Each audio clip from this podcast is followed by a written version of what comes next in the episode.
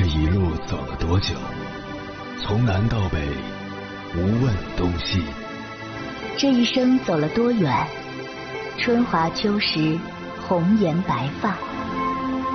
也曾鼓起勇气，奔向不曾到达的地平线。也曾迷失方向，受困于爱恨情仇的漩涡。当夜幕降临，一切归于沉寂。有人正迎着月光，踏遍千山万水，为你而来。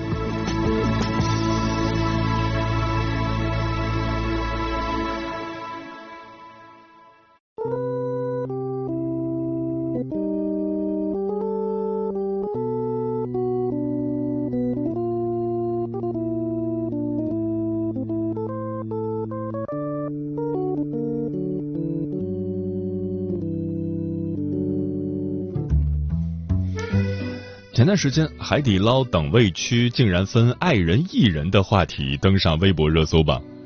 有网友爆料，去海底捞门店等位时，看到现场有红蓝两个指示牌，分别代表着爱人与艺人的等位区域，甚至门口的迎宾员还会发放爱人与艺人的标识，让顾客佩戴。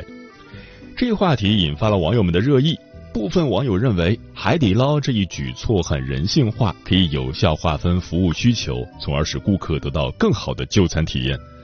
但大部分人对这一活动并不买账，能不能别再标签化 MBTI 了？这不就是在贴标签吗？停止这次爱意闹剧，我想坐哪儿就坐哪儿等评论比比皆是。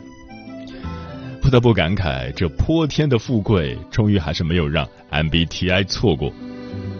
多少人曾以为这种从一年多以前出圈的性格测试不过是一时的网红潮流，结果现在每天的热搜仿佛都在暗示，这届年轻人好像得了 MBTI 病。对这门学科不熟的都不知道咋上网冲浪了。其中，爱人和艺人是最常被挂在热搜上给大家助兴的。昨天发明了个新梗“为爱作艺”，今天科普一下东北爱人。甚至有大学辅导员都吵到用 MBTI 给新生分宿舍了。说到这儿，估计一些听友还云里雾里。我稍微解释一下，爱人、艺人这一划分标准出自 MBTI 性格测试，它是基于瑞士心理学家卡尔荣格的心理学理论所发展出的一种人格类型理论模型。从注意力方向、认知方式、判断方式和生活方式四个维度来进行测试，从而划分出十六种不同的人格类型。代表注意力方向的就是爱和意，并由此划分出 MBTI 的两大类型：外倾意、内倾爱。通常来说，外倾的人倾向于将注意力和精力投注在外部世界。而内倾的人则相反，较为关注自我的内部状况。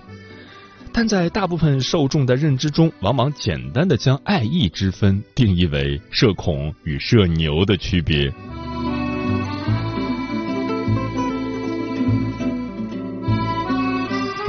凌晨时分，思念跨越千山万水，你的爱和梦想都可以在这里安放。各位夜行者，深夜不孤单。我是迎波，陪你穿越黑夜，迎接黎明曙光。今晚跟朋友们聊的话题是：生而为人，不是爱人就是艺人吗？近几年来，MBTI 测试火遍网络，尤其受到当下年轻人的追捧，甚至发展到了连交友都要先问一句“你是爱人还是艺人”的地步。MBTI 测试的初衷应该是帮助公众得到清晰的自我认知，从而更好的做出人生规划与决断。但当下的 MBTI 发展势头显然已经超出了这一层面，逐渐成为了人们固定化的刻板认知。你测过 MBTI 吗？对于测试结果，你觉得准确吗？如何看待这种人格类型的测试？关于这个话题，如果你想和我交流，可以通过微信平台“中国交通广播”和我分享你的心声。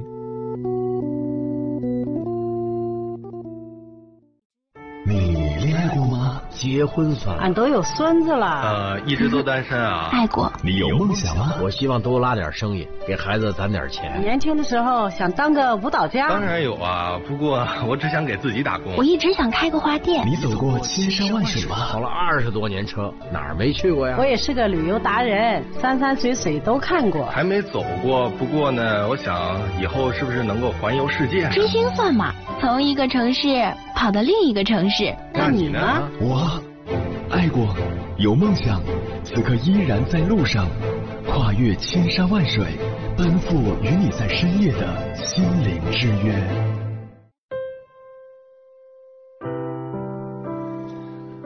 MBTI，想必大家在互联网冲浪时多多少少刷到过这四个字母。刚开始只是一些测试，比如刷微博时不时冒出来的广告，或者谷爱凌的 MBTI 是 INTJ 的话题在热搜上挂了好久。后来演变成万物皆可 MBTI，不知道有多少人已经在这股浪潮中进化成了 MBTI 魔怔人，或者是随便测测，靠各种梗图一乐。有一说一，这个测试的信度和效度并不高。原本只是迈尔斯母女根据荣格中晚年写的一本书《心理类型》而琢磨出来的一套 HR 测试题，但在后来的广大面包体研究人员的不断更新中，MBTI 成为了如星座一般流行的看似科学的人格分类法。既然打了心理学的名号，那今天我们就带大家来看看。火遍全球的 MBTI 究竟是不是正经心理学？我们究竟应该怎么用？今晚千山万水只为你，跟朋友们分享的第一篇文章选自 Know Yourself，名字叫《人人都在聊的 MBTI 到底是啥》。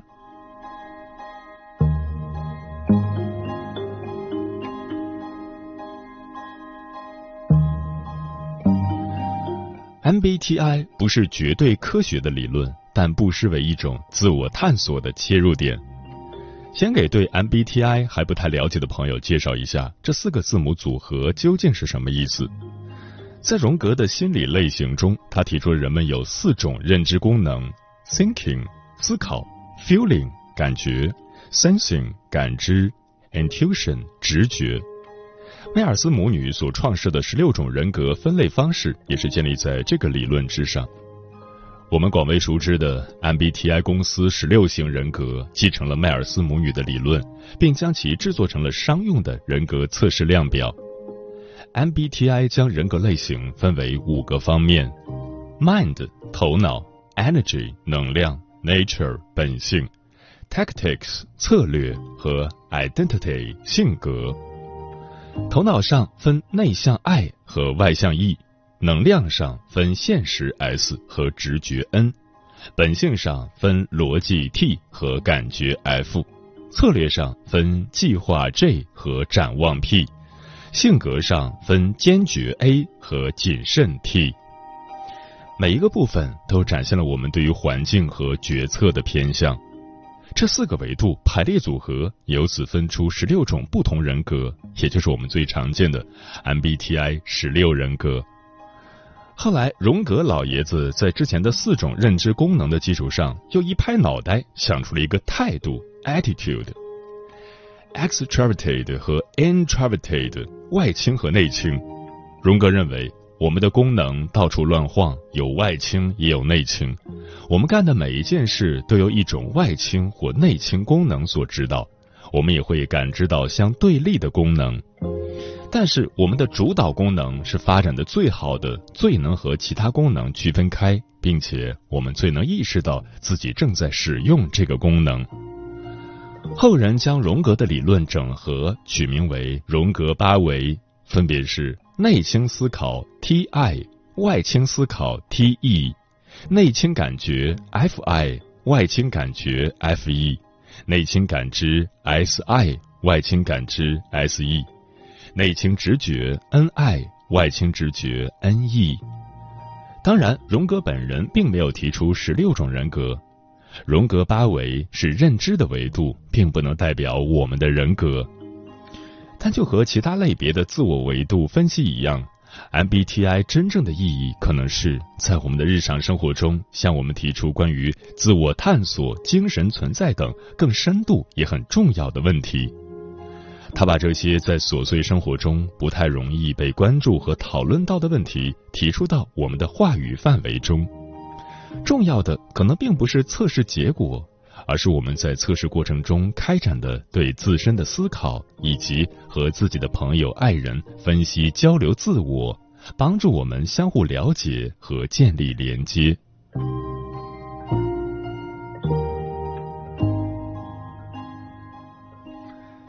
我们来分析一下热门的 MBTI 类型，在这里要跟 S 人、现实型人道个歉，为什么没有 S 人？问就是互联网真的是恩人直觉型人的天下。第一种热门人格类型 INTJ，被称作建筑师的 INTJ，在谷爱凌称自己为 INTJ 后地位飙升，目前是知乎 MBTI 鄙视链顶端。他们独立、冷静、洞察力高、目标明确、擅长逻辑思考、自驱力强，对喜欢的事情钻研极深。但同时，他们也因为过于理智而轻视情感，好战又冷漠。人们对 INTJ 的普遍印象就是极度理性，没有感情，是一群做计划的内卷之王。但人际交往方面又是社恐又冷漠，更喜欢一个人完成工作。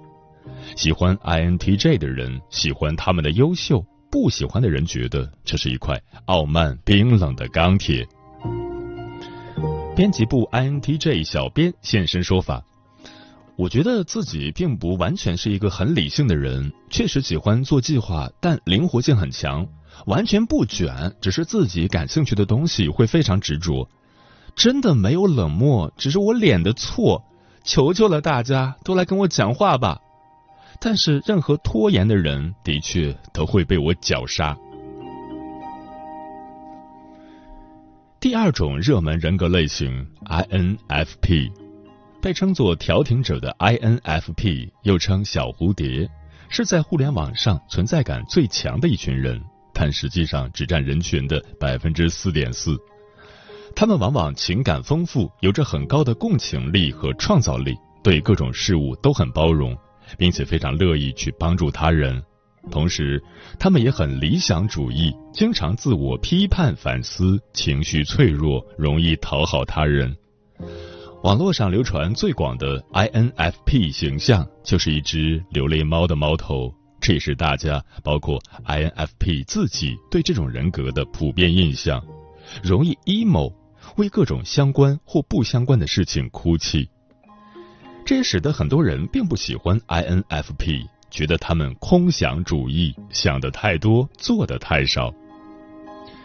编辑部 INFP 小编现身说法，其实觉得还是挺符合的，尤其是空想主义，思想的巨人，行动的矮子，说的就是我这个 T E 超低的人。呜呜，小时候真的有希望所有人都幸福，痛苦就由我一个人承担吧的想法，现在没有了。Emo 这一点，T 人应该更严重一点。我作为 A 人，觉得还好，不会有太多情绪困扰，可能是学会了间歇性冷漠吧。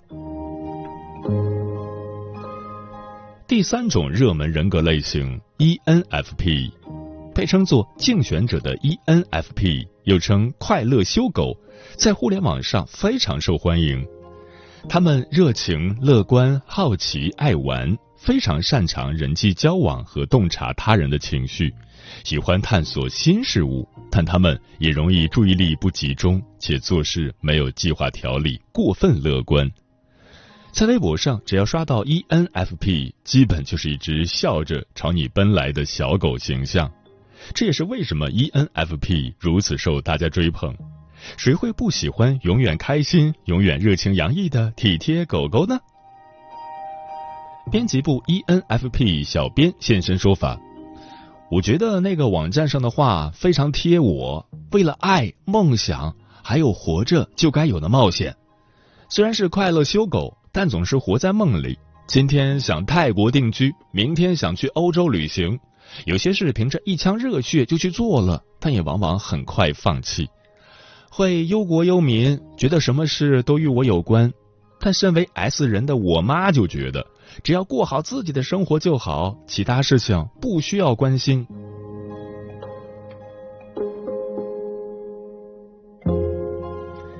第四种热门人格类型，INTP。被称作逻辑学家的 INTP 常常被称作机器人，在互联网上以冷酷无情著称。他们聪明灵活，富有想象力，逻辑清晰，看待事物常常一针见血，非常擅长解决问题。但同时，他们也完美主义，容易没有耐心，常常与人群隔离。只要有 MBTI 智商排名，INTP 一定位列前三。当你试图跟他们辩论，他们会先问你这个事情的定义是什么，然后表示其实我们讨论的根本不是一个问题，等你搞清楚再来问吧。编辑部 INTP 小编现身说法，真没觉得自己智商有多高，反而很欣赏并珍惜遇到的那些在某个领域很牛的人，听他们的见解和感悟。有人说 INTP 是搜索引擎，这也太夸张了。不过，确实会在他人来问问题时，不耐烦的让他们善用搜索引擎。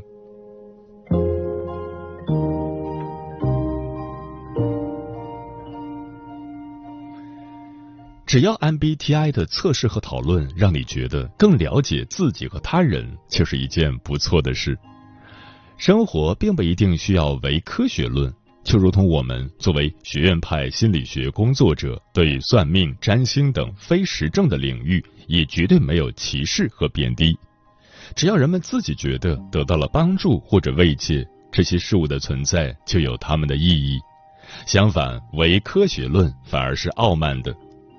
我身边有很多原本对心理学话题不感兴趣的人，从 MBTI 测试开始入了心理学的坑。开始了解更多可能和自己的性格有关的信息，或者开始叙述自己的人生故事，这就是我认为的 MBTI 这个测试的积极意义。我们应该警惕科学正确的自恋和傲慢。批判是容易的，但包容多样可能是更好的选择。只要能对一些人的生活起到实际的促进作用，就未尝不是一件好事。不过，讨论 MBTI 还有一个很重要的注意事项，就是不要陷入绝对的自我标签和对他人的刻板印象。在社交媒体上，我们常常会看到各种关于某种人格的刻板印象，并且什么事都可以跟 MBTI 挂上钩。此时，我们就要保持警惕了。无论是自我还是他人，我们都是复杂多面的。没有任何一个测评结果能够绝对的注定我们是谁。永远不要仅用 MBTI 来判断一个人，或是给自己下定义。要知道，任何人格测试都只是了解自己和他人的一个工具，不要将自己困在这几个字母里。MBTI 应该只是你认识自我的一个起点，而绝不是终点。希望每个人都能从这里出发，去认识更多面、更丰富的自己。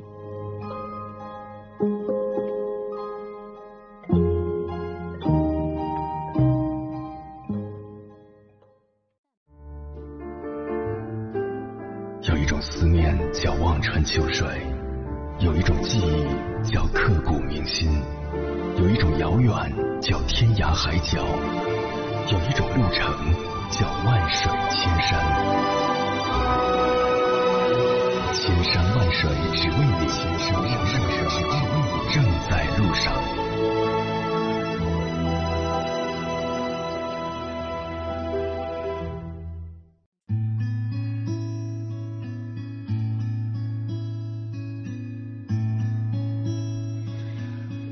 谢此刻依然守候在电波那一头的你，我是迎波。今晚跟朋友们聊的话题是：生而为人，不是爱人就是艺人吗？对此你怎么看？微信平台中国交通广播，期待各位的互动。夏天说，爱和意义强调的不是内向外向，而是能量来源。我是爱人，但我并不社恐，只是感觉社交是消耗，独处是充电。我的艺人朋友和我相反，仅此而已。木姑娘说：“MBTI 这种测试的结果，总感觉像是把一个立体的人拍扁了。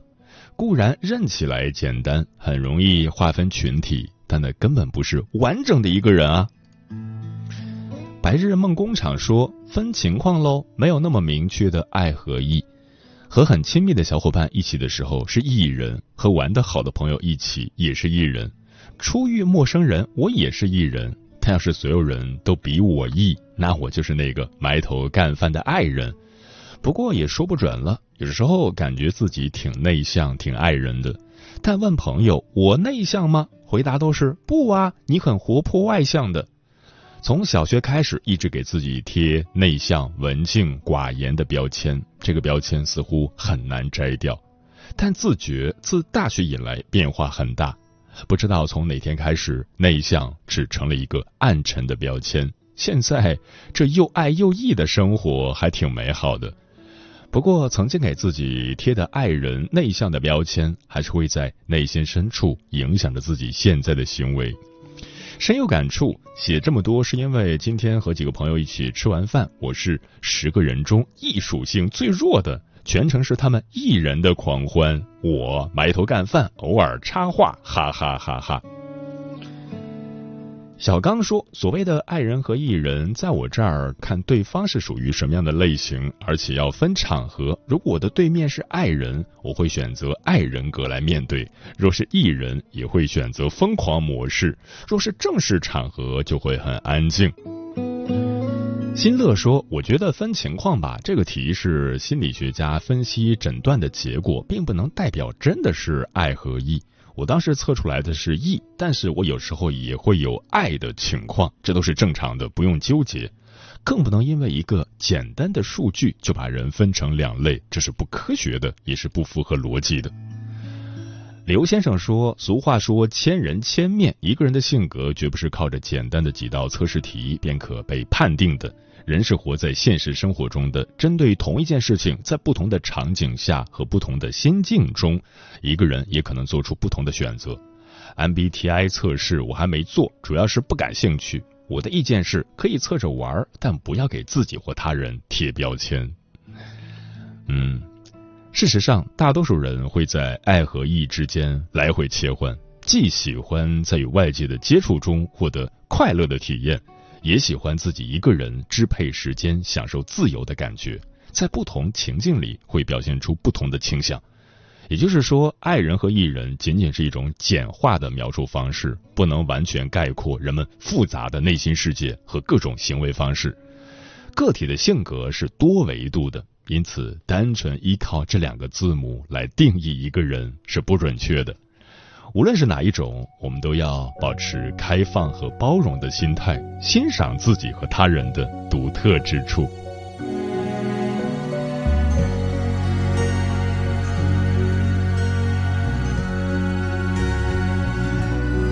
一个人上下